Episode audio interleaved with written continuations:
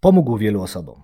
Jednym pozbyć się problemów z bólem pleców, innym wrócić do formy po wypadku, a jeszcze innych uczył chodzić. Proszę Państwa, Wysoki Sądzie, to nie jest profesor Rafał Wilczur, lecz Łukasz Wrubel. Na dywanik u złego ojca trafił fizjoterapeuta z Katowic, który nie tylko wie, z czym muszą mierzyć się nasze pociechy, ale też co zrobić, by pomóc im poprawnie iść przez życie. Witam. Witam serdecznie, z tej strony Łukasz Wrubel, jestem magistrem fizjoterapii i od 11 lat e, działam czynnie e, w zawodzie, starając się pomagać jak najlepiej moim pacjentom. Witam serdecznie. No tak jak normalnie na A, tylko że z nazwiskiem pojechałeś. To no, zacznijmy od pierwszego pytania, czyli, no wiesz, rodzice się chwalą takim momentem, który jest dla wielu przełomowym, że ich dzieci nauczyły się nagle chodzić. No ja osobiście mam takie wrażenie, że zbyt często, wcześnie to robimy, no bo przecież wielu z nas chodzi źle, no czego dowodem byłem ja sam, bo to ty mnie korygowałeś po kolejnym złamaniu. Jak to jest właściwie z tym poprawnym chodzeniem? E, jasne, no trzeba przejść przede wszystkim e, przez temat w ten sposób, że rodzimy się e, w takiej postaci, że leżymy, potem przechodzimy pełne fazy, zaczynamy się obracać, przechodzimy na brzuch, i stopniowo mm, staramy się dojść do pozycji tak zwanej dipedalnej, czyli do pionu. I teraz jest bardzo dużo poszczególnych faz, które musimy przejść, aby stać się właśnie mm, dwunożni. I, I, u jednych dzieci to się odbywa szybciej, u jednych dzieci to się odbywa wolniej. I teraz ja jako osoba, która specjalizuje się w troszeczkę dzieciach starszych i wszystkim w dorosłych i w wadach postawy ortopedii, mogę zauważyć, że to dziecko do mnie przychodzi z jakimś problemem, o czym pewnie też będziemy rozmawiać, i widzę po jego postawie, że ta postawa jest zaburzona w kręgosłupie, w nogach, czyli kończynach dolnych, w stopach. I świetnym przykładem, z którym ja na co dzień się spotykam, jest moja kochana córka, która ma właśnie 8 lat. I teraz ona ma tak, ona ma stopę płaskokoślawą, więc wersję naprawdę bardzo trudnej stopy do rehabilitacji. Po drugie ma hiperlordozę, tak? Mamy te krzywizny kręgosłupa, mamy mm, kifozę lordozę, ma tą lordozę pogłębioną, kifozę ma tam, gdzie mamy odcinek piersiowym, wypukłą, głowę do przodu. Czyli u niej występuje taka ogólna wiotkość. I teraz, co jest bardzo ciekawe, moja żona ma dokładnie tą samą budowę i mój teść ma dokładnie tą samą budowę. Czyli to daje mi informację, że to wszystko jednak jest wpisane w genach i idzie w genach. Tylko ja teraz nie wiem, czy właśnie e, na przykładzie wiem, no, mogę przeanalizować moją córkę. Moja córka bardzo szybko przeszła z pozycji e, kwadripedalnej do dipedalnej. Bardzo się zaczęła szybko uczyć. I teraz pytanie, czy w pewnym momencie to napięcie na przykład w strefie centrum, w brzuchu, nie, było, nie miało, za, miało za mało czasu, żeby się zbudować i to generuje ten problem, czy bardziej geny? Na to pytanie jeszcze myślę, że nie do końca ktoś odpowiedział.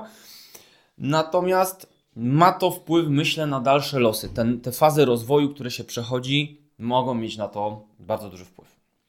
Jasne, a tak teraz ty sam podkreślisz, że zajmujesz się troszkę starszymi dziećmi. No wiem, że chyba po szóstym roku życia to był jakiś konkretny powód, dla którego nie zajmujesz się maluchami?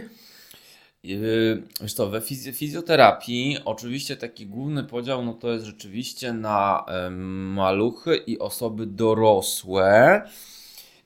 I trzeba naprawdę mieć poczucie takiej pasji, żeby pracować z niemowlakami, ponieważ jest to już zupełnie odrębny dział, metodyka i nauka. I tu albo wchodzisz w jedno, albo wchodzisz w drugie. Ja na przykład, wiesz, wszedłem w dorosłych lub też w dzieciaczki starsze i tu tak, ja jestem, wiesz, ja się specjalizuję w aparacie ruchu, w sporcie, y, w rehabilitacji seniora, y, wszystko jest wokół. Y, pracowałem też, leczyłem ludzi neurologicznych, ale od tego odszedłem, bo jakby no skupiłem się na swojej, na swojej działce. Więc nie da się robić starszych, albo wchodzisz w dzieciaki, robić tego to bez pasji, uważam, że nie da się być specjalistą w dziedzinie medycyny, nie będąc pasjonatem. Nie wyobrażam sobie tego. Tak jak teraz powiedziałeś, to przypomniało mi się właśnie, jak mówisz o maluchach, pasjonatach. I też że... nie jestem cierpliwy, ja lubię szybko leczyć. Szybka, wiesz, akcja, reakcja. A, cierpliwość, jak przyjmujesz takich jak ja, to daj spokój. Bo tak wiem, że u tych zarówno u pełzaczy, jak i u takich stawiających pierwsze kroki pojawiają się te problemy z napięciem mięśniowym. Właściwie to mi się przypomniało, jak zaczął opowiadać o pasjonatach, że było, że jeśli nie płaczę przy Wojcie, to coś robisz źle, czy jakoś tak? Okay, okay. I właśnie chciałem spytać, czy u starszych dzieci też spotykasz się z tym zaburzonym napięciem mięśniowym? Jak to wygląda? Eee. Bo to jest taki popularny temat, wiesz, teraz każdy mówi, o, bo ten ma tak. zaburzony. Tak. Wiesz, ja też potrafię czasami zauważyć, ze względu na to, że miałem kontakt z wieloma takimi dzieciakami, ale w żadnym hmm. wypadku nie jestem specjalistą, dlatego pytam Ciebie. E, najpierw może wyraźmy jakby kwestię napięcia, omówmy kwestię napięcia. Jeżeli mamy fazy rozwoju, no to to dziecko rodzi się w ogóle Homo sapiens ma to do siebie, że rodzimy się z dużą głową, a reszta nie nadąża za głową, tak? I teraz patrząc, ja akurat mam e, tą e, to szczęście, że mój syn Jaś wczoraj skończył 4 tygodnie, więc stał się e, z, z, dokładnie z noworodka niemowlakiem i sobie troszeczkę obserwuję jego, jego rozwój. I teraz tak, e, ja lubię obrazować moim pacjentom, bo bardzo lubię, gdy moi pacjenci są świadomi w tym, co ja analizuję, w tej całej terapii, w tym całym procesie. Jeżeli mam maszt statku i ten maszt jest przywiązany z czterech stron linami. Teraz wyobrazimy sobie, że dwie liny będą poluzowane, a dwie napięte, no to maszt będzie zgięty w którymś kierunku. U człowieka jeszcze jest to, że my rośniemy, czyli maszt się wydłuża i na bazie tych napięć zaczyna pojawiać się pewna asymetria. I tu jeżeli wezmę kręgosłup, który ma fizjologicznie krzywizny, ale w takiej tak zwanej osi strzałkowej, czyli na, jakby od tyłu do przodu, mamy krzywizny. Teraz te krzywizny mogą być albo spłycone, czyli mamy plecy proste, albo pogłębione, wklęsłe. I teraz wiesz, mechanicznie, biomechanicznie ten materiał ma swoje, swoją wytrzymałość i teraz jeśli on nie ma swojej formy, to jego wytrzymałość się zaburza. I właśnie tutaj te napięcia będą mm, definiowały kształt tego ciała w przyszłości i jego tempo zużywania. Ja to tak mm, obrazuję. Natomiast na pewno warto pójść sobie do fizjoterapeuty na etapie tym, tym niemowlęcym, żeby on to analizował. Bo to yy, tu jest Bobat i Wojta, takie dwa, wiem, bardzo słynne metody. I musi być terapeuta certyfikowany tymi metodami. I wydaje mi się, że ja sobie ja się pójdę na przykład z dwa razy do takiego specjalisty, mimo tego, że teoretycznie mój pediatra powinien bardzo dobrze to ocenić. Więc tu należy to, mamy specjalistów weryfikować na bieżąco. Dobrze, tak przynajmniej tak zamilkłem, ale jak tak na Ciebie patrzę, to no ja wiem, że to jest podcast, ale czasami żałuję, że nie mogę dać na Ciebie kamery, bo tego nie widać, ale Ty pokazywałeś wszystkie te ruchy, gdzie jest ten kręgosłup prosto, no po prostu jak jakiś taniec nowoczesny. No ale widzę, że tym żyjesz. A z czym powiedz mi, zgłaszają się do Ciebie tacy rodzice, skoro już przychodzą te sześciolatki, czasami sześciolatków, a co trapi te takie starsze pociechy? Bo jednak te choroby cywilizacyjne możemy już tak, czy może zmiany cywilizacyjne widzimy już u tych teraz starszych dzieciaków, nie? E, wiesz to, to jest ciekawe u dzieciaków, ponieważ jeżeli rodzice na pewnym etapie nie spostrzegą, że ta stopka się źle ustawia, że to dziecko się garbi i gdzieś to zostanie przeoczone, a niestety nawet i, i specjaliści czasem no, przychodzą do mnie rodzice i mówią, no ale my tą stopę badaliśmy. Ja mówię, no to ja się nie zgadzam z tym badaniem, bo wedle mojej oceny, i tłumaczę tą moją ocenę, ta stopa nie pracuje prawidłowo. Więc przychodzą przede wszystkim ewentualnie z jakimś podejrzeniem, że jednak coś może być nie tak. Druga opcja to jest taka, gdy dziecko zacznie narzekać na pewnego rodzaju bóle. Natomiast niestety, albo istety, zależy jak na patrzeć, ciało dziecka pod kątem biomechanicznym, aparatu ruchu bardzo długo się broni przed odczuciem dysfunkcji. Ono się adaptuje i ono sobie radzi. E, inaczej jest u osoby starszej, więc e, rzadko przyjdzie do mnie pacjent, młody, młode dziecko z bólem kręgosłupa. Jeśli nie ma tam jakichś wad poważnych, oczywiście, mhm. nie? Bo ten kręgosłup sobie wytrzyma.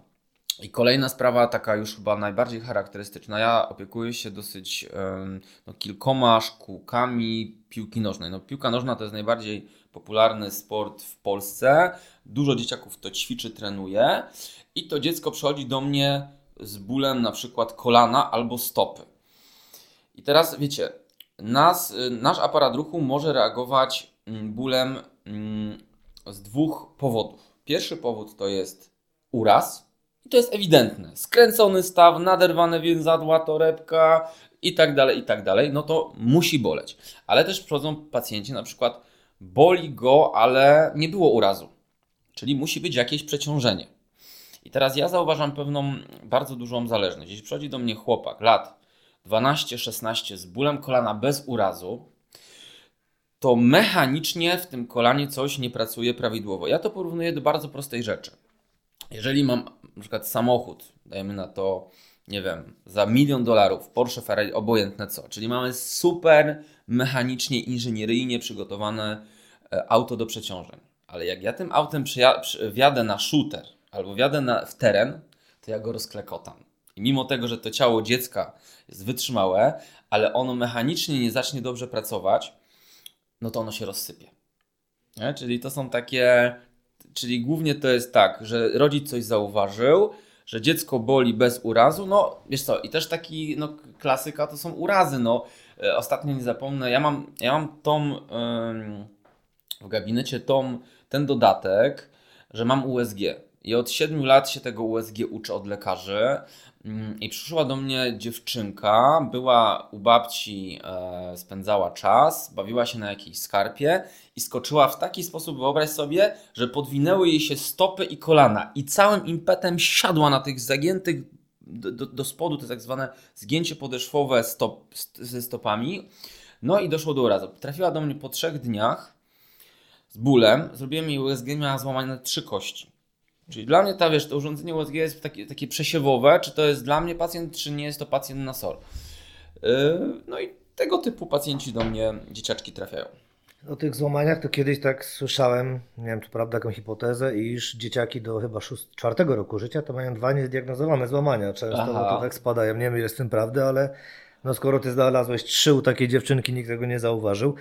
Ale powiedz mi, bo tak na, pomknąłeś, iż opiekujesz się piłkarzami, a ja o ile dobrze pamiętam, to opiekowałeś się futbolistami amerykańskimi i to na dodatek drużyną, która w tamtym czasie zdobywała Mistrzostwo Polski. Dobrze pamiętam? Tak, tak, dokładnie, była taka przygoda. No to powiedz mi, jaka to jest różnica między futbolistami a piłkarzami, no bo tutaj chyba troszkę inne kontuzje jednak powinny wchodzić w grę. E, tak, e, wiesz co, ostatnio byłem na generalnie takim szkoleniu z takim super w ogóle doktorem, myślę, mogę nazwać go teraz moim autorytetem. I on powiedział, akurat tam w odniesieniu do barku niestabilnego, powiedział, że w przypadku barku niestabilnego w sportach tak zwanych, tu cytuję, kolizyjnych, czyli mm. rugby i, i futbol amerykański są sporty kolizyjne. Nie da, się, się no. nie da się leczyć tego zachowawczo, tylko trzeba to leczyć operacyjnie. Więc to jest e, sport, no moim zdaniem, po prostu niebezpieczny. E, bardzo kontuzjogenny, no to czyli niebezpieczny, tak? W piłce jednak ta kolizyjność jest dużo mniejsza, jest to kontaktowy sport. Więc no taka będzie różnica, że tam fizjoterapeuci mają co robić. No właśnie tam dzięki temu troszkę doświadczenia chyba zyskałeś. Wiesz to tak, ja ze sportowcami współpracuję, leczę sportowców, natomiast ja już, ja już nie pracuję z sportowcami w klubach i w sumie nie pracowałem tam długo, no bo mówię, prowadzę swoje praktyki, bo już, bo już ich tam mam dwie aktualnie, z trzecią otwieram praktykę na terenie Śląska. I ja ich konsultuję w gabinecie. Przychodzi do mnie piłkarz, ja sobie go prowadzę u siebie. Ponieważ powiem Wam tak, mm, praca ze sportowcami to jest trudna sprawca, praca, ponieważ są bardzo duże oczekiwania od fizjoterapeuty i mało czasu i presja. Ja nie lubię pracować pod presją. Ja le leczę, że tak powiem, osoby, które a przed chwilą mówię, że lubisz szybciutko rachciach i zdrowego. E, tak, natomiast e, no wiesz, no sportowiec tutaj przechodzimy w drugą na, na taką ciemną stronę mocy, że wiesz, jest coś takiego jak fizjologiczna e, gojenie się, fizjologia gojenia się tkanek. My tego nie przyspieszymy, ja tego nie, oszu nie oszukam. Ja na tym bazuję. Jeżeli ktoś ode mnie oczekuje, że ja zrobię coś szybciej, no to okej. Okay. Na przykład jak znani piłkarze, oni są po acelu i po trzech miesiącach trafiają na murawę, ale my wiemy, że oni są w tak dużej grupie ryzyka, że zerwą drugi raz to więzadło, więc stawiają swoje zdrowie na szali. No tak, no to jest ryzyko sportowe. To jest ryzyko sportowe. Ja, no ja bardzo dużo pracuję, przyjmuję pacjentów i jakby mm, to już jest dla mnie takie dosyć, wiesz, wysiłkowe, obciążające, a jeszcze jakbym siedział w sporcie i miał na sobie taką presję, to myślę, że to byłoby za dużo dla mnie. No ale no, skoro myś sam dużo się nauczyłeś przy tych e, futbolistach, mi się zawsze kojarzą rugbyści, którzy tak mniej Może inaczej, mają równie wiele, jeśli nie więcej kontuzji, ale uchodzą za tych twardszych facetów, z całym szacunkiem dla tych futbolistów, ale moim ulubieńcem... Nie mają pancerza. Tak, ale moim ulubieńcem był ten gość, który po jednym z takich zderzeń czołowych mhm. bolała go głowa przez jakiś czas i też nie wiadomo jak go zdiagnozować, bo on nie szedł do lekarza, tylko mi lekarzowi e, klubowemu mówi, no ty no głowa mnie boli. No i nic, nic nie okazało się, że miał jedynkę kolegi wbitą w czoło, więc całe szczęście do zakażenia nie doszło. Ale wróćmy, bo po raz kolejny powiedzieć, co z tymi starszymi pociechami, bo pojawia się małej dziewczynce, która spadła, tak, się połamała, no ale tak. taki czternastolatek, z czym on przychodzi? E, no wiesz co, generalnie, no inaczej, dlaczego ktoś przychodzi do specjalisty i do lekarza? No powód jest jeden, jest to ból. Albo się nudzi w domu, to już jest taka grupa pewna. no to już, okej, okay. niech taka grupa nawet rośnie, bo zawsze jesteśmy w stanie coś, ja jako fizjoterapeuta uważam, że jestem każdemu w stanie coś wytłumaczyć, uświadomić i zapobiec niechybnej utracie funkcjonalności aparatu ruchu, y, ponieważ no, środowisko, w którym my żyjemy, warunkuje, że nasz układ ruchu nie pracuje dobrze i się degraduje. Tak? O tym można też szerzej powiedzieć, pewnie będziemy o tym rozmawiać. Natomiast no mówię, no ten ból jest głównym czynnikiem, a co więcej, ten ból często gęsto musi być wiesz, u dzieci jest tak, mamo, boli mnie coś tam. No to ta mama poczeka te 2-3 dni, ale rodzice jeszcze się martwią o dzieci, więc przyprowadzą te dzieci. To prawda, nie? Ze starszymi jest inaczej, bo starsze osoby musi ten ból już niektórych, już są grupy różnych osób. Jeden przyjdzie, bo boli go 2 dni, a drugi przyjdzie, bo go boli go 3 lata. Nie? Z dziećmi jest troszeczkę inaczej, bo to rodzic bardziej będzie zabiegał, żeby to dziecko poszło. No, jak to dziecko już codziennie będzie mu suszyć głowę boli, boli, no to rodzic też się na tyle zmartwi, że to dziecko wyśle do nas, do mnie. No dobrze, dobrze. No jakoś z tego wybrnąłeś, choć no nie do końca jestem zadowolony. okay. Ale skoro tak już mówimy... mocniej to może no dobrze, nakierowuj. Skoro mówimy o tych dzieciakach, powiedz mi, czy faktycznie widzisz to u siebie, że one rzadziej na przykład uczestniczą w WF-ach i takich mm. zajęciach pozalekcyjnych, czy to wpływa już na ich y, na te dolegliwości bólowe i na aparat ruchowy, czy może jednak to jest przesadzone i to się nie zmienia, wiesz? Wiesz co, no, temat jest prosty. Człowiek jest e, ewolucyjnie e, powiedzmy biomaszyną, tak, jest organizmem, który jest stworzony do ruchu i bez ruchu nie jest w stanie przeżyć, ponieważ wiecie, teraz nasze przeżycie warunkuje, jest warunkowane przez to, czy jesteśmy głodni i spragnieni. Kiedyś musieliśmy żeby się odpowiednio najeść i napić, musieliśmy przemierzać yy, i wędrować. Więc ten aparat był cały czas stymulowany. Aktualnie no, to się tak przeobraziło w przeciągu e, ostatnich e, 10, 10, nie wiem, przez 50-100 lat, że my generalnie możemy egzystować w domu. Zamawiasz sobie w Tesco no, zakupy. No pandemia pokazała, no. Wiesz, i niestety no, nie może być tak, że aparat ruchu, inaczej, nieużywany aparat ruchu E, powoduje szereg negatywnych następstw u dzieci zwłaszcza i u dorosłych związanych z układami typu układ krążenia, układ odpornościowy, układ trawienny. No przecież wiemy, jak, jak osoba leży w łóżku starsza, no to, to, to generalnie wszystko siada. I co więcej, siada też układ, e, wiesz, komórki nerwowe mózgu. Jeśli mamy dokrwiony mózg pobudzony, to my lepiej myślimy. Ostatnio byłem na takim mm, fajnym też szkoleniu z osteopatii i tam było piękne takie zobrazowanie. Jeżeli mamy komórki, mamy przestrzeń międzykomórkową i tam się odbywa ta cała wymiana tlenu, glukozy, ale też wiadomo, jak jest metabolizm, to musi być oczyszczanie tej komórki, czyli ten cały, całe zbędne i szkodliwe produkty przemiany materii muszą być ewakuowane. I teraz ta przestrzeń międzykomórkowa, wyobrażam sobie wannę. I teraz tak, Kąpiesz się jeden dzień w wannie, kąpiesz się w tej samej wannie drugi dzień, piąty, dziesiąty. Tam się robi żur. Jeżeli ty się nie zaczniesz ruszać, nie zaczniesz mm, w cudzysłowie mm, prze, przewietrzać tego dziecka, tego krążenia nie poprawiać, to, to ty tak naprawdę nie wyciągasz korka z tej wanny i nie wylewasz tego żuru. Kolejne badanie, jeżeli ktoś siedzi przy biurku, pra, praca przy biurku no też generalnie spowoduje, sk skraca życie. I to już jest udowodnione, że, że my powinniśmy od tego biurka co 40 minut wstać i się przejść. Więc dziecko obligatoryjnie musi się ruszać. I to tam jest pewnie stwierdzone przez WHO, ale to jest kwestia, wiesz, godziny dziennie powinno mieć takiego czynnego ruchu. Zresztą też masz tam dzieciaki, widzisz ile tam jest energii. I teraz tak, ja widzę po mojej córce. Energii, wulkan energii. Oczywiście co? Tablet, telefon, no to jest jedyna, jedyna jej zajawka. No, fakt, lubi rysować i jest instrumentalna, więc mamy jakieś odskocznie. No i teraz tak, kumuluje się przebodźcowanie patologiczne ze strony telefonu, tabletu i brak możliwości wyżycia się takiego, wiesz, fizycznego, wyrzucenia tej energii w tym młodym organizmie. To wszystko się tak kumuluje i prowadzi do, według mnie, zaburzeń psycho, psychoruchowych.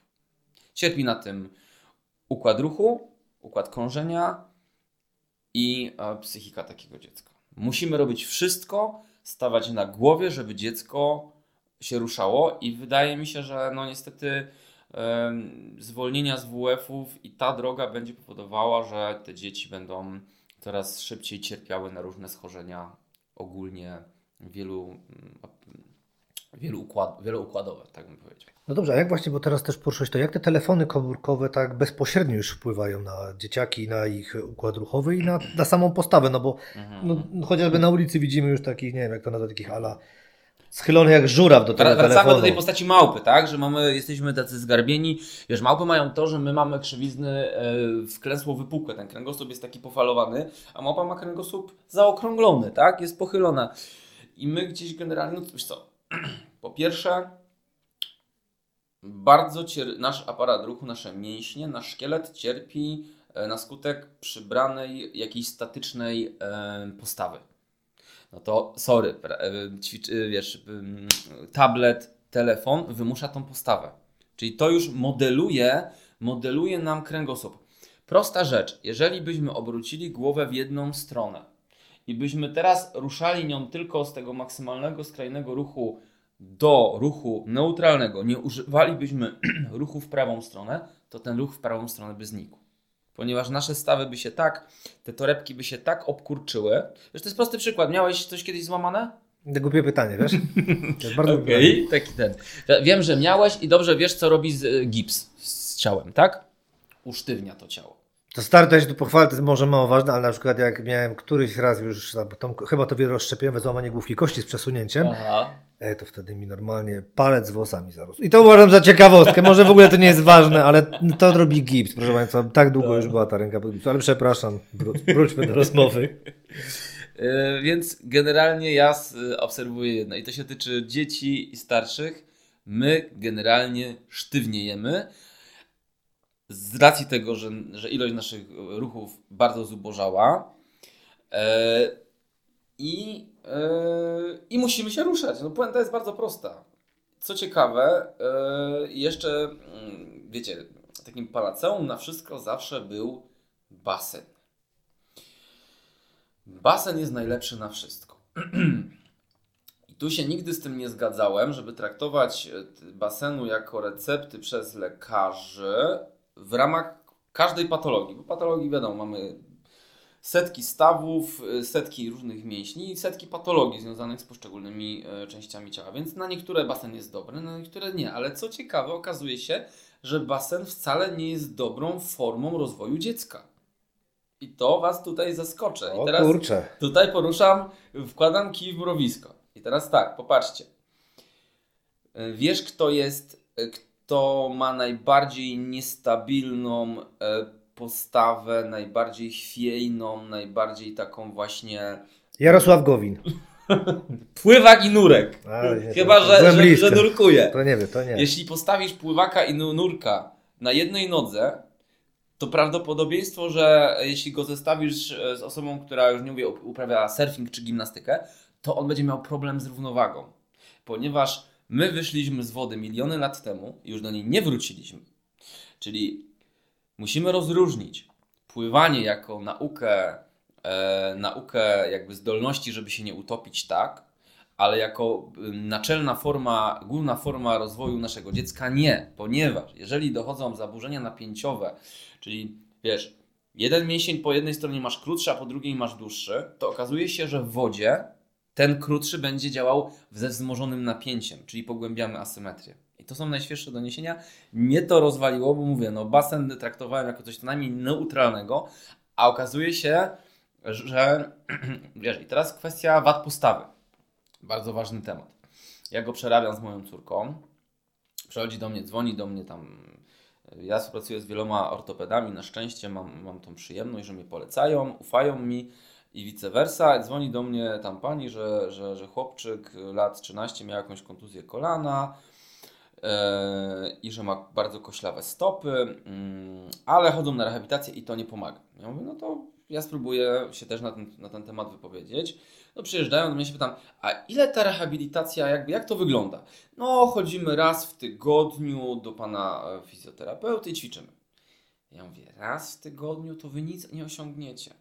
Wiesz, to, to trzeba przebudować ciało, to trzeba przeorganizować kolagen, trzeba przeorganizować napięcie mięśniowe. To jest praca, to jest rutyna. To jest jak mycie zębów, jak uczenie, uczenie się języka. No nikt się nie nauczy języka yy, pracując raz w tygodniu godzinę. Może pozna jakieś zasady, ale ja wiem po sobie, że musiałem wyjechać na rok za granicę i gadać, gadać, żeby nauczyć się yy, przystępnie porozumieć Państwu. Więc tutaj, drodzy rodzice, tu niestety mm, to jest ciężka praca, dająca piękne efekty, natomiast y, to musi być rutyna. Ja? Tutaj jest. Więc nie oczekujmy od dzieciaka, który wykonuje e, ćwiczenia raz w tygodniu przez 45 minut, że, że będzie poprawa, bo nie będzie. Znaczy ja powiem teraz tak, że możliwe, że to nasza ostatnia rozmowa, bo masz bardzo blisko basenu gabinet, więc ja się już tak pożegnam na wszelki wypadek, bo nie wiem, czy jeszcze się spotkamy, bo z tramwajem damy do ciebie jeden przystanek, więc ja myślę, że może tu się źle skończyć. No ortopedzi cię polecają. Nie wiem, no nie wiem, nie wiem jak to będzie. Inaczej, musimy rozróżnić też kwestię e, robić coś i nic nie robić. Wiesz co chodzi, nie? Bo ja na przykład chodzę na basen z córką, chodzę na basen z córką, na ten mały. Ja będę chodził w kominiarce niedługo, wiesz, jak to usłyszą. I na przykład, yy, że tak powiem, ja każę mojej córce chodzić na basenie tylko i wyłącznie na palcach. Bo wzmacnia stopę. Mają wiotką, więc ją wzmacniam. Ja każę mojej córce. Ale w wodzie ty mówisz, bo nie. Nie, też po basen. Jak chodzimy, wiesz, jeśli chodzimy do aquaparku i chodzimy między basenami, my cały czas chodzimy na na palcach. Ale nie wszyscy mogą sobie pozwolić na to, bo nie, to... nie, każdy ma dentystę w rodzinie. Wiesz o co chodzi, bo to ryzykujesz te wybicie. Jej, tutaj normalnie. Ale wiesz, ale yy, ja każę pacjentom, tym dzieciaczkom chodzić po domu. No kwestia też ocenić, jaką ma, tą, jaką ma stopę. Generalnie, je, jeżeli to ma dawać ruch, ale ja mówię też, wiesz, jakby o pływaniu na zasadzie takiego frika, że nagle trzy razy w tygodniu to dziecko y, ostro pływa i nie, nie robi coś innego. Moim zdaniem e, super rozwiązaniem dla dziecka jest, są zajęcia gimnastyczne. Gimnastyka no tak, ogólnie, no wiesz, tak. wyciąganie, multi, wiesz, wie, wielopłaszczyznowe ruchy, napięcia całego ciała. Ja mam takiego pacjenta ostatnio leczyłem, trenera właśnie, który ma grupkę, no nie wiem, trenuje stówkę dzieci, ma takie, takie grupy i on mówi, że on widzi niesamowite, niesamowite efekty u tych dzieci po roku, dwóch. Te dzieci przychodzą takie, wiesz, zapadnięte, wiotkie, koślawe. Po roku, dwóch te dzieci są nagle proste. Czyli dla mnie to jest informacja, wiesz, problem jest w leczeniu dzieci, mm, takich pod kątem wad postawy, że to dziecko trzeba czymś zainteresować. To dziecko trzeba zachęcić. No, pokażę mu trzy ćwiczenia, powiem mu i powtarzaj no nie, tutaj właśnie. Albo rzucisz piłkę na rzućcie, grajcie, grajcie tam. No. Dokładnie, nie? I, I tutaj trzeba to dziecko, dlatego taka, takie zajęcia gimnastyczne oczywiście powinny być, według mnie, ja rekomenduję jako chyba najważniejszą opcję, najlepszą. Natomiast znowu, pójście y, w to głębiej i wyżynanie się dla efektów, dla zawodów, to też degraduje ciało. Nie, no wiadomo, że przez sport do kalectwa, bo to, to oczywiste. To sport to nie tylko zdrowie. Nie, no ale każdy sport ekstremalny, zawodowy, już może ekstremalnie powiedziałem, no zawodowy, no prowadzi do pewnych problemów. No to tak jak część piłkarzy ma później, wiesz, no przerost mięśnia sercowego, który przy tych wysiłkach, no, no wiadomo, się zdarza. Ale tak mi się przypomniało, jak mówisz o, tym, mówisz o tym basenie, to jeszcze dorzucę, żeby było do tego faktycznie, jaki ten basen, niektórzy jak ty uważam, że zły, bo ja tam lubię, tak. choć nie pływam. E, w każdym razie kiedyś pamiętam, jak, jak miałem bark wyrwany, że przyszedł do mnie pielęgniarz i mówi, na basenie? Autentycznie, teraz tak no, przypomniałeś, no. nie, że na basenie, zupełnie sytuacja, nie, nieważna zresztą jaka. No. A on mówi, bo on sobie na basenie tak zrobił, płynął kraulem tak. i normalnie bark poszedł. Ja mówię, jak to w ogóle jest fizycznie możliwe? I tutaj proszę, czy taka zagadka faktycznie jest to możliwe? Czy pan chciał tutaj solidaryzować się z pacjentem i makaron mi na uszy nawijał. ja, ja, ja nie chcę też mówić, że basen jest zły w sensu stricte, żeby tego nie robić, bo mówię, no ja się na basenie tam na tym płytkim z córką bawię, w berka nurkujemy, skaczemy, wygłupiamy się, więc dla mnie to jest ogólnorozwojówka. Natomiast tak, no, my jesteśmy organizmami, które żyją w środowisku lądowym. My chodzimy... Może ty. No okej, przynajmniej ja i większość myślę, że tak jest. Chodzimy, biegamy, skaczemy, siadamy, wstajemy. E, więc dlatego zmierzam, że w tych warunkach, w tym środowisku my powinniśmy trenować nasze cechy motoryczne. E, I to pokazują najnowsze doniesienia i logika, którą Wam jakby przedstawiłem. No dobrze, no to już wróćmy na ląd. Jak prawidłowo chodzić? Zaczęliśmy od tego, nie powiedziałeś. No biegacze to mówią spięty, tak? Biegam czy z palców. No to tam wiesz, 500 szkół. To jak prawidłowo chodzić? Powiedz. Okej, odnośnie e, co do pięty, to już Ci powiem, że pięta jest, e, ma ciekawą, to było też e, zmierzone, że pięta ma wytrzymałość na zderzenie, czyli reakcji gruntu z, z podło- pięty z podłożem, reakcja na grunt, ma 1,1 masy ciała. Czyli jak chodzimy, to mniej więcej są to takie, mm, takie wielkości. Jak już zaczynamy biegać, no to wiadomo, że tam jest to przyspieszenie większe, uderzenie jest większe. Czyli jak ktoś biega spięty, to robi sobie krzywdę. Nie? Czyli trzeba umieć dobrze biegać. Trzeba wiedzieć, jak biegać. Prawidłowo mm, wykorzystujemy ten łuk stopy, tą amortyzację, więc biegamy na stopie całej. E, Jeżeli prawidłowo chodzi, no ja tutaj mm, Was skierowuję do mojego ostatniego nagrania na Facebooku, na moim e, Facebooku Fizjoterapia Wróbel. Nakręciłem tam taki dosyć obrazowy materiał dotyczący funkcjonalnej osi kończyny dolnej. Czym jest ta oś pokrótce? Jeżeli staniemy i złączymy stopy, to będziemy widzieć, jaka jest przestrzeń między kolanami. Jeżeli Chyba, że ktoś ma wielki brzuch, to nie zobaczy. to nie zobaczę, to do lustra, to do, Okej, to do, okej. lustra, to do lustra. Albo, do, albo do mnie to ocenię. Dobrze. E, I teraz stojąc prosto oceniamy mm, oś, ale anatomiczną, czyli czy mamy proste kości, jednym słowem. Natomiast mm, jeżeli zaczniemy, trosze, troszeczkę rozszerzymy stopy na szerokość 20 cm, na szerokość naszych stawów biodrowych i zaczniemy siadać i wstawać, to jeżeli nasze kolana zbiegają się do środka, stykają, wpadamy w mechaniczną koślawość.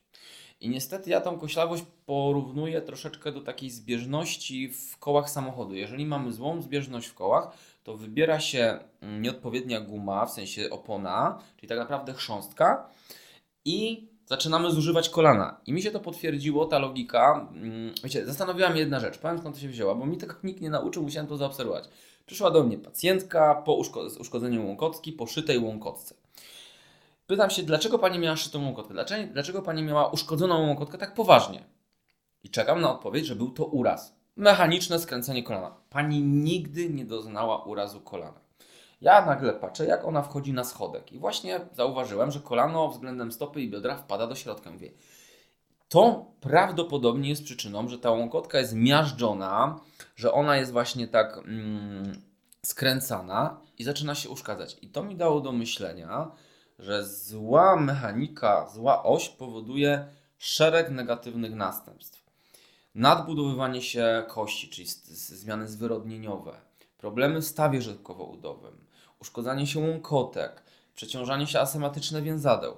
Więc to chodzenie mm, po prostu no, trzeba poznać taką podstawową mechanikę, poobserwować się i naprawić. Dlatego wiecie, no taka konsultacja u specjalisty pod tym kątem wystarczy czasem jedna obserwacja, jedno wytłumaczenie faktu, naprawienie i przedłużenie sobie żywotności swojego kolana o wiele, wiele lat. Szybka analogia. Jeżeli mam samochód ciężarowy i nałożę na jego pacę cały ciężar na jedną ośkę, na prawe koło, no to prosta logika. Prawe się zużyje, a lewe będzie funkcjonować. I tak samo działa nasz organizm. Widać, że w logistyce pracowałeś. A skoro tak mówisz, jak chodzić, no to najgorsze i najtrudniejsze, jak prawidłowo siedzieć, skoro większość dnia i tak siedzimy. Okej. A, Jak siedzieć? Em, wiesz co, powiem Ci, jak siedzieli ludzie przez miliony lat. E, ludzie e, raczej... Długo siedzieli, wiesz? Bo... Dokładnie. Wiesz, nie wiem, nie sprawdzałem, ale trzeba byłoby się zastanowić, od kiedy są krzesła. Od kiedy funkcjonują krzesła, wiesz? Jeżeli ludzkość ma, czy homo sapiens ma już te, te, te Mów, mów, ja sprawdzę tysiące lat, e, to krzesło raczej obowiązuje od, od niedawna, od, od jakiegoś tam mm, ty, tysiąca lat, e, dwóch tysięcy, no nie wiem, sprawdzimy. Więc ludzie wykorzystywali, ja to nazywam Podobno od około 8 do 2000 lat, przepraszam, Aaron, czyli nie wiadomo, ale to jest pierwszy Okej, wynik z ale- ale wiesz, że- pierwszy wynik, to nie wiadomo. Nie? Wiesz, to są mili- a my, my, my, my ewoluujemy miliony lat. Więc my do siedzenia wykorzystywaliśmy, ja to nazywam teraz siadem, y, siad, siad słow, słowiań, przykut słowiański. Przykład, Wiesz co chodzi, tak? Oczywiście. No. Stopy masz, stopy masz na szerokość bioder, czyli znowu 20 cm od siebie masz stopy, one są ustawione równolegle, idziesz tyłkiem w dół, kolana się rozdziabiają, rozszerzają i ty kucasz, trzymając stopy na płasko. I teraz powiem Ci tak, jak oglądałem ostatnio z- Martyną przez świat, czy ten y, Martyny Wojciechowski program, i ona tam chodzi sobie po tych różnych wioskach, i właśnie tam cała, cała, y, cała ludność w tej chatce, która była, była w tym przykucu. Opowiadałem to ostatnio też pacjentowi. To mówi, jak był kiedyś tam w Kirgistanie czy gdzieś na dworcu, to dziecko 10 lat, y, kobieta 30 lat i dziadek 70 lat w taki sposób siedział. Ostatnio byłem na szkoleniu i to też mi już dało do myślenia, że każdy z nas, żeby funkcjonowały dobrze jego biodra, kolana i stopy, powinien bez problemu, z wygodą taki siad przyjąć, takie ustawienie przyjąć. I ja to, jeżeli mam zdrowe kolana, biodra, jeżeli wyleczę, ordynuję ten przysiad jako terapię. Czyli każę dziecku, każę dorosłemu wypić kawę w tej pozycji, pobyć w tej pozycji. Jeżeli w tej pozycji nie umiesz swobodnie siedzieć, a na początku na pewno nie umiesz, bo siedzimy na krzesłach, A ja wiem, bo jakiś czas temu sobie testowałem, więc wiem, że mam z tym problem. no, to znaczy, że masz jakiś problem, jakąś dysfunkcję w aparacie ruchu. Niemożliwe. U Na, mnie. na, nie, u ciebie nie, do ciebie nie podejrzewał o to po tylu złamaniach, wiesz, no. Mm, a diagnozowałem twoje ciało nie raz, nie dwa i generalnie nie mam się do czego przyczepić, rzecz jasna. Po wizytach u mnie. Nie no, czy dlatego w sobotę ostatnio do Ciebie wpadłem. Przepraszam, ale to tak niepotrzebnie tak. zbaczamy. Dalej do siedzenia. Yy, idąc prostą logiką, aparat ruchu jest do ruszania, więc siedzenie jest negatywne po kolei. Dla naszych dysków, dla naszych stawów, dla naszych mięśni jest negatywne, służy do odpoczynku, więc jeżeli ktoś tylko może w pracy wstawać, proszę wstawać jak najczęściej. A jak siedzieć? Wiesz co, siedzieć po pierwsze siedzieć wygodnie, po pierwsze zmieniać tą pozycję siedzeniu. To nawet nie chodzi o to, żeby siedzieć. Oczywiście, no, lepiej byłoby mieć te plecy proste i oparte, ale główną zasadą moim zdaniem jest często się kręcić, zmieniać, ruszać. Czyli owsiki. Dokładnie, za, zaimplementować sobie owsiki. Nie wiem, tak mi się skojarzyło, bo ostatnio głośny temat. Dobrze, siedzenie, chodzenie, to teraz ból głowy, bo młodzież się coraz częściej na to skarży. Tak, I ja mam tak, wrażenie, że no, dasz radę stwierdzić, że to wynika z wad postawy. Tak, tak, tak. Powiem Ci, akurat e, zajmuję się też bólami głowy. Bóle głowy, migreny mają taką etiologię, czyli przyczynowość, a jakby mm, powiedzmy w dwóch, dwutorowo. Jedną, jeden typ bólu głowy to jest ból naczyń w mózgu, naczyń krwionośnych. I teraz te naczynia, w ogóle naczynia w naszym organizmie mają taką zdolność do tego, że się obkurczają i poszerzają. No bo to jest kwestia też ciśnienia krwi, regulacji, etc. Teraz jak mamy, mamy organizm odwodniony albo mamy zaburzenia mm, takiej automatyzmu tych naczyń, to właśnie to się objawia bólem głowy. Dlatego często nas boli, głowa boli jak mamy kaca, bo mamy zaburzenia elektrolitów, zaburzenia mm, ilości płynów w organizmie i boli nas głowa. I to jest jeden typ. Komórki nerwowe nie bolą, mózg nie boli. Tam nie ma y, zakończeń bólowych y, w, tym, w, tym, w, tym, tym neurostrukturze mózgu. Dlaczego? Ponieważ jak mózg się usz- uszkodzi, to nas nie ma. Po co ma mózg się informować siebie o uszkodzeniu, skoro jak będziemy mieli na tyle duży wypadek, że mózg nam się uszkodzi, no to i tak nie ma co ratować. Natomiast wiesz, Tylko no, do Sejmu już możesz, ale to nie ma wyjścia. No, przepraszam, przepraszam, ale tak już dzisiaj mam jakiś trudny dzień. mam. Wybacz. E, więc wiesz, więc i, i tak samo płuca nie bolą. Płuca też nie mają zakończeń nerwowych czuciowych. Ale teraz tak. Jeżeli mm, nasza głowa ma takie krótkie mięśnie podpoteliczne, daj sobie proszę palce na kość potyliczną od tyłu i tam jest taki dołek i tam poczujesz mięśnie. Są takie... Robię to, bo nie widzą Państwo, tak robię to. I sobie teraz tak palpujemy, badamy te mięśnie. Teraz, jeżeli my się wyprostujemy, wyprostuj się proszę. Hopie. Głowa prosto i trzymasz, i te mięśnie są takie w miarę rozluźnione. A daj głowę do przodu i do góry odchyl. Czujesz, co tam się dzieje? Tam jest betonik. Tam się mięśnie zaczynają napinać. I teraz mamy pojęcie tak zwanych punktów spustowych. Punkt spustowy w mięśniu, mięśniowo-pomięciowy punkt spustowy. Wyobrażamy sobie tak, mamy włókna mięśniowe, między włóknami mamy naczynia krwionośne, tak zwane naczynia włosowate krwionośne. Każdy mięsień, żeby się kurczył, potrzebuje, potrzebuje mieć impuls i energię. Pracę, no trzeba wykonać pracę, musi się włókno między włókno wślizgnąć, napiąć. I teraz tak, nasze mięśnie lubią pracę mm, dynamiczną. Skurcz, rozkurcz, skurcz, rozkurcz. Niestety w dzisiejszych czasach, przez to, że mamy pozycję statyczną, te mięśnie cały czas są bardzo napięte, naczynia są zaciśnięte, nie dochodzi tam krew, nie odpływa tam krew z, z, tymi, z, tym, z tymi metabolitami i tam zaczyna się robić na tyle bałagan, że pojawia się punkt spustowy. I właśnie ten punkt spustowy daje bóle napięciowe głowy. I do mnie trafiają ludzie z bólem głowy typowo od złej postawy i od siedzenia. Jeżeli tylko tam dam paluch, zacznę to masować, to odnajduję tam po prostu bardzo duże napięcia i bóle i pozycja statyczna z wysuniętą głową, czyli przy telefonie, przy tablecie, przy książkach może powodować u dzieciaków bóle głowy. Zdecydowanie tak. Dobrze, ale książki należy czytać, tam te swoje hipotezy. Mogą nie chodzić na ten basen, ale książki mam czytać. Nie, no, zdecydowanie. To lecimy dalej. Lordoza, kifoza, skolioza, bo już zaczynałeś o tym mówić. No te słowa na pewno rodzice powinni znać, więc tak, tak. po troszku przybliż, no, czym to się je, jak zapobiegać, jak korygować. No, więc fizjologicznie ten kręgosłup jest zaokrąglony. Mamy u góry taką wklęsłość, która nazywa się lordozą. Potem idziemy, mamy w piersiowym kifozę, czyli ten taki gar, powiedzmy, tak. Potem mamy znowu lordozę, czyli przeciwność, przeciwieństwo tej kifozy. I potem znowu mamy mm, lordozę, a potem mamy kości krzywej kifozy. No i teraz te krzywizny u dzieciaczka mogą być pogłębione lub zmniejszone. I tu, no, obserwując to dziecko z boku, musimy zauważyć, czy, czy ten odcinek piersiowy, zwłaszcza trzeba chyba na ten piersiowy zważyć, bo to on, my się garbimy w tym piersiowym, zginamy. I teraz wiecie, jeżeli to dziecko będzie przewlekle zgarbione, będzie miało słabe napięcie w tych mięśniach, bo, bo, bo, bo, bo rozwojowo, bo ich nie używa, bo właśnie tylko siedzi, a się nie rusza, to to dziecko zaczyna się zaokrąglać i to jest pierwszy, pierwsza obserwacja rodzica, powinniśmy już na tym etapie coś z tym robić, bo z tym się da zrobić bardzo dużo, da się to prze, przebudować, przemodyfikować. To jest pierwsza rzecz. Druga rzeczą jest, jest skolioza i to już jest powiedzmy o tyle anomalia, że tu kręgosłup zaczyna się krzywić na boki.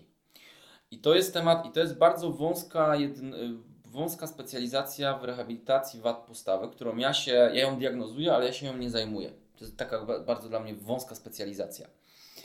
Y, I tu trzeba też, jest taki, no te rodzice tego testu nie wykonają. Dziecko stoi w pionie i zawija się jak ślimak, jak ślimak od góry w dół, zaczyna się zwijać i wtedy ja oceniam od tyłu, czy nie ma garbu żebrowego, czy nie ma właśnie tych, ale powiem Wam tak, dla Was rodziców najprostsze badanie. Dziecko stoi przodem, rozebrane w bieliźnie, daje ręce na baczność, i kończyna górna raz z cięciem talii buduje, tworzy taki trójkąt. Jeżeli jest asymetria w tym trójkącie, podejrzewamy dziecko o skoliozę. Prosty, prosty przesiewowy test. Stajemy na baczność i patrzymy, czy trójkąt po lewej jest taki sam jak trójkąt po prawej. Jeżeli jest e, zaburzony, należy się zgłosić do, do fizjoterapeuty. No dobrze, bo czyli skolioza koniecznie do fizjoterapeuty, a tak jak jest lordoza kifoza, można samemu od razu działać, czy lepiej też się już zgłosić? Do... Mm, wiesz co, należy się zgłosić, ponieważ e, no, mamy, wiesz, jakbyśmy mieli tylko kifozę i mieli, i wchodzili w tak zwaną hiperkifozę, to to jest logiczne, odkształcam się w przeciwnym kierunku. Ale na przykład jak mam, wiesz, pogłębioną kifozę i pogłębioną lordozę, to na kifozę muszę działać wyprostnie, a na lordozę muszę działać zgięciowo. Czyli to już są bardzo takie ćwiczenia przemyślane. Dobrze, ale pytam właśnie dlatego, że część rodziców zapewne ma taki problem, bo nie wie o tym, że te wady mogą wpływać też na narządy wewnętrzne. Mhm. I mogłem sobie po prostu pomyśleć, że no jedynym problemem jest to, że mu, nie wiem, koszulka spada z jednego ramionka, nie? I no dlatego pytam, czy faktycznie, jakie są te poważne konsekwencje skrzywień kręgosłupa? Wiesz co, no przede wszystkim naj, pierwszą, najważniejszą konsekwencją to jest to, że to dziecko w dorosłości, myślę, że takiej młodej dorosłości może już borykać się z problemami bólowymi i dysfunkcjami, czyli dużo szybciej będzie się musiał leczyć. E, druga sprawa jest taka, że jeżeli jesteśmy tacy zaokrągleni, wiecie, my mamy nasz główny mięsień oddechowy, czyli przepona, jest taką, takim parasolem, który jest rozpięty między żebrami a mostkiem, i pod tym parasolem mamy narządy wewnętrzne. Mamy wątróbkę, mamy, mamy generalnie narządy mm, trawienne. I teraz, jak my robimy wdech, brzuch się unosi, czyli oddychamy tak zwanym torem przeponowym, brzuch się unosi, czyli jak brzuch się uwypukla, to znaczy, że co? Że y, całe wnętrze jelita muszą być uciskane i wypychane. Czyli jak robimy wdech przeponą, i to jeszcze właśnie fajnie byłoby, gdyby wszyscy mniej więcej umieli oddychać przeponą, przepona uciska wątrobę, uciska, y, czyli co robi? Pompuje. Czyli przepompowywuje y, krew z wątroby, z tych, z tych komórek, i, I, ten proces filtracji, co mówiłem, ta wanna, mamy tą wannę i my tą wannę chcemy opróżnić i nalać świeżą wodę. Dlatego, jeżeli jesteśmy zgięci, nie oddychamy przeponą, te narządy wewnętrzne też e, no, mają zaburzoną pracę i, i się też no, szybciej, e, to, gorzej pracują. To wpływa po prostu na to, że gorzej pracują. Mówimy o tym skrzywionym kręgosłupie. Czy te ciężkie tornistry, no bo co roku ten temat wraca we wrześniu, mają na to duży wpływ?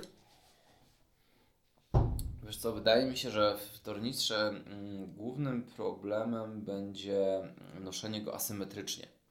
Ale to już mówisz, mam wrażenie u takich, no nie wiem, starszych trochę dzieciaków, bo jak są w pierwszej, drugiej klasie, to jednak zwracamy na to uwagę, wiesz, bo to ty to dziecko wtedy tak. wysyłasz, że ty mu poprawiasz te ramionczka, więc w miarę może być równo. Tak. No ale skoro te wytyczne mówią, że około 10 czy tam góra 15% masy ciała, tak. załóżmy, że taki kurczak waży 25-30, bo to zależy, no bo ja mam wypaczone, bo wiadomo, że mój to, mm. to on w ogóle powinien chodzić nie wiem, z samymi butami na WF i tyle mieć, no to przekracza się tę, e, no, tę dozwoloną wagę. wagę. Tak, tak, wiesz, I to tak. często dwukrotnie. To faktycznie ma duży wpływ, tak wiesz, uczciwie powiedzmy. Jasne. No bo... Myślę, że ciężko jest znowu to generalizować, bo to jest tak, jeżeli mamy, wiesz, chłopaka, który ma prosty, ładny kręgosłup i ten kręgosłup pełni tą swoją funkcję podporową tego masztu, no to Co ty masz z tym masztem? To ja lubię porównywać, obrazować. Wiesz, dla mnie ja jestem, ja lubię swój zawód, ponieważ jestem. Masz ty lubisz, wiesz, naprawdę. No bo to jest filar, no jest to filar, jest no to masz. Dobrze się czepiam. I, i, i, I co? No i, i teraz jak, jak na takie dziecko ubiorę ten plecak, no to on będzie może i stymulował te mięśnie, to, to napięcie i będzie wszystko w porządku. Ale jeżeli mam krusz, wiesz, ta sama ilość książek, ten sam pakiet obowiązuje tego najwyższego chłopaka, który no tak. jest, wiesz, e, zbudowany fajnie i tak samo tą kruszynkę, która jest malutka i wiotka. I teraz u tej kruszynki malutkiej to będzie degradowało, będzie negatywne, a u tego chłopaka będzie to stymulowało i będzie to pozytywne. Tu zawsze, jeśli chodzi o taką neurobiologię i rozwój dziecka, to kiedy my się rozwijamy, nasze komórki nerwowe, mięśniowe, szkieletowe rozwijają się pod, pod wpływem bodźca. Mamy trzy rodzaje bodźca. Bodziec neutralny, który nie wpływa na rozwój e, pozytywnie, czy w sensie jest stagnacja. No wiadomo, że dziecko rośnie, więc to się samo dzieje.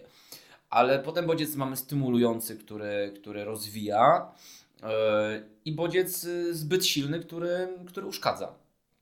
Nasza komórka się dzieli za pomocą bodźcowania, więc no tu bym to w ten sposób rozważał, y, u kogo to, ten plecak będzie, że tak powiem, stosowany, tak?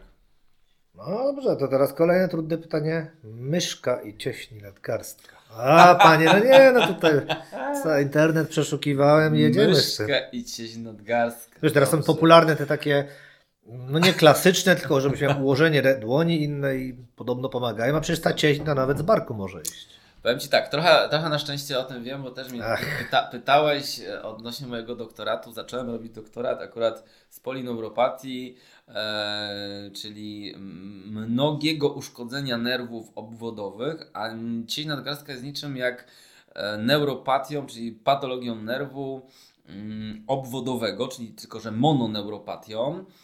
i jest to mononeuropatia z ucisku. I teraz tak, w kanale nadgarstka biegną wszystkie te zginacze, wszystkie te ścięgna i biegnie ten nasz nerw pośrodkowy. I są dwie teorie, które mówią o problemie. Teraz wiecie, nerw przewodzi impulsy nerwowe. Proste, logiczne. Tylko tak, żeby przewodził impulsy nerwowe, musi płynąć krew, bo musi być tlen, żeby tam była ta pompa sodowo-potasowa. I teraz zaburzenie mm, ukrwienia nerwu powoduje, że nerw zaczyna przestaje pracować i manifestuje się to w postaci na początku drętwieniem, mrowieniem, a później manifestuje się to w, w, w postaci uszkodzenia. Mm, nie ma przewodnictwa do mięśni, więc mięsień zanika. Tak działa ogólnie nerw. I teraz y, w tym kanale może być ciasno, ponieważ te ścięgna, które pracują na myszce, stają się coraz grubsze, czyli wypełnienie kanału jest coraz większe, czyli jest kompresja na nerw i ujawnia nam się cieś nadgarstka. Czyli bardzo ważna tu jest ergonomia pracy, o to, żeby rozciągać te ścięgna, żeby po prostu dbać o te ręce. Akurat w przypadku cieśni nadgarstka jestem, jestem, jestem zwolennikiem jest ten zabieg przecinania e, takiego więzadełka nad tym, nad tym kanałem, które uwalnia ciśnienie, zwalnia ciśnienie i mamy bardzo szybko zejście z objawów i relatywnie małą ilość powikłań. Więc tutaj jest sprawa jasna. Natomiast wiesz, no znowu pytanie, czy my jest inaczej. Ja powiem po sobie. Ja przyjmuję średnio od 8 do 14 pacjentów dziennie i miałem taki okres w swoim życiu, że mnie tak po prostu ścięgna, wysiadła mi, wysiadły mi ręce. Wysiadły mi ręce, no bo się przepracowały. Więc y, musiałem zacząć to leczyć. I, I wiecie, zauważyłem ciekawą rzecz, że nagle chwycenie szklanki, przetarcie się po brwi, poprawienie sobie koszulki, tą rękę się cały czas używa i mnie w każdym tym ruchu ta, ta, ta ręka bolała. Więc musi być, wiesz, tak jak w życiu, musi być yy, bilans. Musi być e, po prostu ilość mikrourazów, przeciążeń spójna z, z regeneracją. Musi być bilans i balans. Tak Dobrze. Czyli tak czy nie? E, tak i nie. No, tośmy pogadali, wiesz? Wiedziałem, miałem nadzieję, tu jedno pytanie tak troszkę zaskoczy. Może zrobimy kilka pytań tak lub nie, będzie, łat, będzie łatwiej. Nie, już nie, nie, nie. Teraz, jak często tacy enigmatyczni pacjenci przychodzą, mówią, boli mnie coś tam pod kolanem i się bawisz w takiego diagnostę śledczego, bo to chyba nie tylko dzieci, ale i dorośli, bo na przykład, nie wiem, ostatnio szczerze mówiąc, takiego pacjenta i nie wiedział, co mu jest i właśnie ci w sobotnie popołudnie zajmował, bo ledwo chodził siedział. To powiedz, jak to tak wygląda z tymi zagadkami? Wiesz co, e, dla mnie cały fan yy, tego całego mojego zawodu leczenia to jest właśnie ten nowy pacjent i to bycie tym Sherlockiem Holmesem, bycie tym śledczym. Yy, to jest ten, cała zabawa. Potem już terapia jest powtarzalna, jak już wiemy jaką śrubkę przykręcić. Już w tym leczeniu to jest tak, że mamy, tak, w warsztacie u mechanika. Nie widzą Państwo jego zawodu na tej twarzy. Jak w warsztacie u mechanika mamy, mamy kombinerki, mamy młotek, mamy wiertarkę, mamy jakąś tam e, inne elementy. I teraz w, cie, w ciele też tak jest. Nie możemy wszystkiego leczyć e, wiertarką. Nie możemy wszystkich schorzeń masować. My musimy użyć u tego e, wykonać manipulację, czyli nastawić, u tego wzmocnić mięśnie, u tego rozciągnąć, u tamtej poprawić właśnie funkcjonowanie w trakcie chodu, wchodzenia na schodku. I teraz tak, no przychodzą do mnie pacjenci najbardziej, ja już się nauczyłem, no bo 11 lat w zawodzie, pacjent dzwoni do mnie, wie pan co, boli mnie szyja, ja wiem, że to jest kwestia dysku i mięśni, pan mnie pomasuje i, i, pan, i, mi, i mi to wystarczy. Ja mówię, okej, okay, no to generalnie fajnie, bo przynajmniej wiem, co z panem mam robić, nie? Mm. Że się troszeczkę tak, tak mam, mam żartobliwe podejście, no pacjenci są różni. Są ci, którzy przychodzą z bólem przewlekłym, po trzech latach ich boli, przyjdą ci, których ich boli. Są tacy, którzy, wiesz, będą gadali, yy, mówili 10 minut, yy, co się dzieje, bo oni znają diagnozę. Natomiast powiem wam jeszcze tak, teraz mi wróciło tak, taka jedna analogia odnośnie, bo ty kiedyś mnie pytałeś, kiedy mm, wcześniej, kiedy udać się. Yy, rozmawialiśmy, kiedy udać się do specjalisty o tym, czy, czy, czy nie? Żeby było takie mniej więcej pytanie, no by na, na, czy należy przyjść, jak już coś boli, czy to przyjść? Mniej więcej coś takiego padło, ale wiesz, ja sam siebie nie słucham, człowieku. To, to jest Twoje zadanie. Ja Ciebie wam pierwszą taką, taką, taki ważny tip, tak? że jeżeli, e, znowu porównanie do samochodu obrazowe, jeżeli jedziemy samochodem i nagle na desce rozdzielczej pojawi się e, znaczek czerwonej oliwiarki, co z tym byś fantem zrobił? Ja, tak samo jak prezes Jarosław Kaczyński, nie posiadam prawa jazdy i powiem Ci, że gdyby mi się świeciło, to po prostu bym ukradł następny samochód, bo i tak już jadę nim nielegalnie. No. Nie, no, no zakładam, że tam ciśnienie oleju poszło. No. O właśnie, diagnoza! Brawo! Wbrew pozorom pracowałem na warsztacie, to inna sprawa jest. Okej. Ym, Więc powiem tak. Yy, Myślę, że jednak większość z nas yy, zrobiłoby bardziej logicznie, pojechałoby do warsztatu samochodowego celem naprawienia usterki. No i teraz patrzcie. Mechanik patrzy się i nagle rozkręca nam ten kokpit, rozkręca nam e, ten wskaźnik i co? Wyjmuje lampkę, która oznaczała e, właśnie ten, to uszkodzenie. I podchodzi, proszę, naprawione, lampka nie świeci. I to jest właśnie porównanie do tego leczenia zachowawczego. Ból jest lampką, organizm informuje nas, że coś się tam zepsuło, coś nie pracuje. No i teraz zaczynamy jeść leki. Zaczynamy jeść leki, zaczynaje, zaczynamy dostawać od, nie wiem, specjalisty y, blokadę, iniekcję, steryt i leczymy się objawowo. To nie ma nic wspólnego z leczeniem przyczynowym, więc y, wiecie, idealne rozwiązanie jest takie, zaczyna mnie coś boleć, WHO mówi, Międzynarodowa Organizacja Zdrowia mówi, że jeżeli coś Cię boli dłużej niż 3-4 dni, ja to mogą być trzewia, to może być cokolwiek, bark, ręka, to należałoby iść do specjalisty. Oczywiście nikt tego nie robi, bo to za krótko, ale wiecie co, jeśli Wasze dziecko lub Was boli coś dłużej niż 2 tygodnie, próbujcie się skonsultować, bo im bardziej problem się staje przewlekły, tym nam specjalistom trudniej jest leczyć. I jeszcze taki jeden dodatkowy tip, nie zrażajcie się pierwszym specjalistą ani drugim, bo czasem trafimy za trzecim, czwartym do kogoś, kto ma zupełnie na to inny pomysł i jest w stanie Was wyleczyć. Bo ja się spotykam troszeczkę z taką sytuacją, że mm, trafiają do mnie pacjenci e, po, trzeć, po drugim, trzecim fizjoterapeucie, który nie pomógł. Mnie nauczył mój profesor jednej rzeczy. Łukasz, to, że ty komuś nie pomogłeś, to nie jest twoja wina. Ty chcesz pomóc, ale czasem nie możesz, nie potrafisz, tak? Bo tak, tak, tak, tak się oczywiście też zdarza w medycynie. Natomiast ja się zastanawiam, ilu tych pacjentów, którzy mogłoby do mnie trafić, prawdopodobnie bym, e, czy do innych fizjoterapeutów wyleczył, ale nie poszli, bo się sparzyli na innych dwóch. Nie? No wiadomo, kwes- kwestia też, też, też kosztów, no bo leczymy się w tym kraju prywatnie, niestety prywatnie. Za granicą to funkcjonuje inaczej, bo, bo w Niemczech czy w Holandii obowiązuje to tak, że to ty masz prawo. Ja jako gabinet mam podpisane, prywatny, podpisane z funduszem ym, skrankę, kasę, tam akurat ym, współpracę i ty wybierasz mnie, przychodzisz do mnie i zwraca mi fundusz. Ale hop, ale w Niemczech to takie szczury po ulicy biegają, wiesz, to ty nie porównuj nas z Niemcami, nie? Nie, ale tak tylko chciałem Ja mówię tylko patologii naszego systemu. Tak, bo chciałem tylko sprostować, że ty mówisz, że jak dwa tygodnie boli, to już wypadałoby przyjść. Ja myślę, że to się nie sprawdza przy postrzale, nie? Bo tak, nie wiem, tak mi się coś wydaje.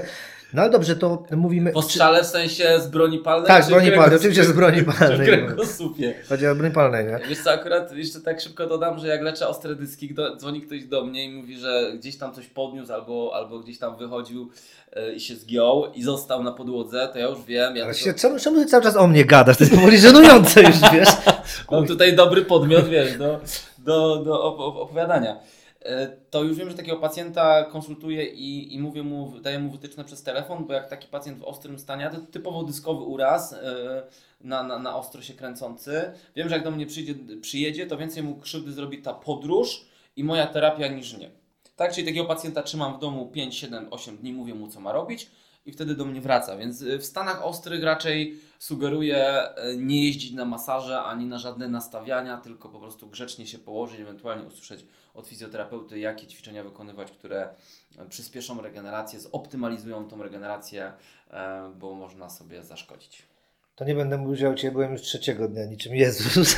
Choć faktycznie leżałem na ziemi, nie miałem chodzić na początku, ale y, tak ważniejsze jest to, czy w ogóle warto wpadać do Ciebie na profilaktyczny przegląd. Jak, jakkolwiek by to nie brzmiało podejrzanie, no wiesz, no jasne, że to jest samyś płatna wizyta, ale czy nie warto się czasem O, przejrzeć, wiesz? Wiesz co, no to jest tak, patrz, jeżeli mamy samochód, i znowu analogia, To my... z masztu Ja, ja miałem zostać mechanikiem po prostu, wiesz, ale jestem mechanikiem od aparatu ruchu, to jest to samo dla mnie, tylko e, z różnicą, że, że tu są komórki, które gdzieś tam sobie mają metabolizm, a w autach jest prościej, bo wystarczy wymienić i, jest, i, i, i temat się kończy. Eee, aha, właśnie. Z autem jeździmy na stację diagnostyczną co roku. Bo musimy.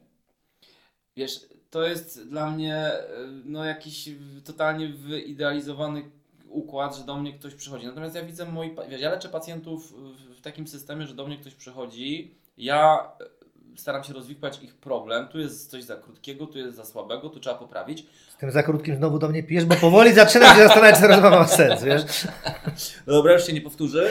Koniec tym piciem tutaj już w tej rozmowie. I wiesz co, i po prostu yy, ja im mówię, co mają robić, bo, bo tak, są rzeczy, które ja muszę manualnie zrobić, poprawić ruchomość, nastawić, gdzieś rozluźnić, ale potem głównie ci pacjenci mają pracować w domu. I ten pacjent pracuje 2-3 tygodnie i do mnie wraca. Potem i, i, i, moi pacjenci się zawsze dziwili po drugiej, trzeciej wizycie, a to już mam do pana nie przychodzić. A po co pani ma do mnie? Przecież pani jest zdrowa, pani wie, co ma robić. Po co? Wiesz, ja wyszedłem z założenia, że jeżeli ja robię dobrą robotę i się na tym znam i komuś pomogę, to on ma jak najszybciej się rozstać ze mną. Ma, ma, mnie, ma mnie polecić, tak? Ma, ma dać komuś opcję, żeby, żeby spróbował się ktoś inny u mnie leczyć. Natomiast Oczywiście to jest, to jest akurat nie jest biznesowe w mojej, z mojej nie, no strony, jasne, ale, ale, wiesz, ale domyślam się, co chodzi. Nie? Jeżeli ja kogoś leczę i idę w stronę zdrowia, to ta osoba, ja, ja wiem, że przychodzi do mnie ktoś z barkiem na tym poziomie problemu i ja wiem, że, że to mi zajmie dwie wizyty. Jeżeli mi to mi zajmie więcej, to zmieniam strategię. Jeżeli nie umiem sobie poradzić, to ja szybko oddelegowuję do kogoś innego. Krótka piłka. Następnym razem rozmawiam o lewym kolanie. Nie miałem kontuzjowanego, bo wymiarz znowu się do mnie czepiał. Nie, ale tak y, na koniec, jak dbać o siebie na co dzień? Powiedz, bo to. Jeszcze raz? Jak dbać o siebie na co dzień, Aha. żeby jak najrzadziej do ciebie trafiać? No. Bo później opowiadasz w takich jak podcastach. Jak dbać o siebie na co dzień? Wiecie co, no przede wszystkim yy, przydałoby się, żeby. Yy, żeby na poziomie liceum, na poziomie szkoły właśnie był taki wykład z fizjoterapeutą, który powie, jak funkcjonuje nasz aparat ruchu. To są proste zasady. Na przykład dla, prosta rzecz. Jednym z większych problemów aktualnie są barki. Barki i chyba szyja, potem kolana, ale barki. Ja kiedyś barków bardzo nie lubiłem, teraz jest mój ulubiony staw, to jest mój, że tak powiem, konik yy, i tych barków jest bardzo dużo. Jeżeli nie potrafisz od tyłu sięgnąć za daleko do stanika, jeżeli go nosisz ręką, to znaczy, że twój bark biomechanicznie, biomechanicznie się tak w cudzysłowie zakurzył, że za chwilę zacznie cię, ciebie prawdopodobnie coś bolić. Bo to trzeba coś wziąć pod uwagę. Od momentu, kiedy coś przestaje dobrze pracować, do momentu pojawienia się czerwonej olejarki lampki awaryjnej mijają lata. To nie jest tak, mówię, oczywiście nie mówię o urazach, no bo to mamy tu i teraz, ale w dysfunkcjach, które się toczą. Wiesz co, ja takim bym głównym tipem dał to, żeby proszę utrzymujcie pełen zakres ruchomości swoich, swoich, yy, swoich stawów. Obracajcie głową w lewo, prostujcie się do tyłu, zginajcie się, róbcie ten przysiad, przykład yy, yy, słowiański. Zachowujcie elastyczność ja bardzo ordynuję jogę, natomiast znowu, yoga nie jest dla wszystkich, bo, bo czasem jest tak, że ta yoga. Mm, znowu, dobrze byłoby być u fizjoterapeuty, jeżeli inaczej, jeżeli coś ciebie boli, to najpierw trzeba było iść do fizjoterapeuty, a potem na jogę. Jeżeli ciebie nic nie boli, zacznij ćwiczyć jogę. Dobrze. Albo naśladuj swojego kota. Nie mam kota, jestem. Nie, ma, nie będę komentował, bo już znowu było o tym Kaczyńskim. Wiesz co, ja dzisiaj za dużo o polityce. Y, no to kończąc, y, takie żenujące pytanie prowadzącego, a co gdy ktoś ma wodę w kolanach i cukier w kostkach? Zaparzyć herbatę czy iść do ciebie? Okej. Okay.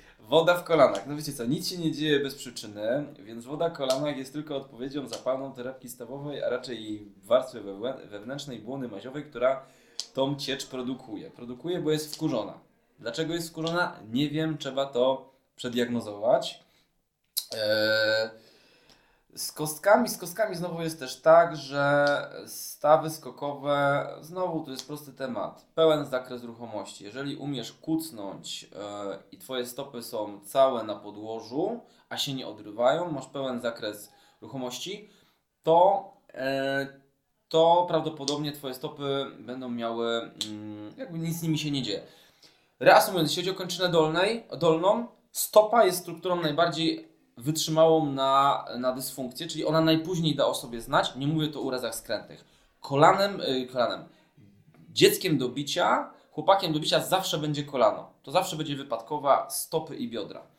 Więc jeżeli masz płyn w kolanie, zdecydowanie konsultacja, a jeżeli y, utrzymasz pełen zakres ruchu w stawach skokowych, stawy skokowe powinny y, się odezwać albo i nie odezwać na szarym końcu, albo, albo nigdy. Powoli kończymy, bo tu już klikasz, więc bardzo dziękuję. Nie, nie wiem, co jest za klikanie, powiem Ci, zaczęły to niepokoić, ale coś walisz tutaj. Bardzo dziękuję, no mam nadzieję, że przyda się nasza rozmowa wielu osobom. Oczywiście nie poruszyliśmy tematu nadwagi z grzeczności, bo ja mam nadwagę i Ty się boisz, ja to wiem.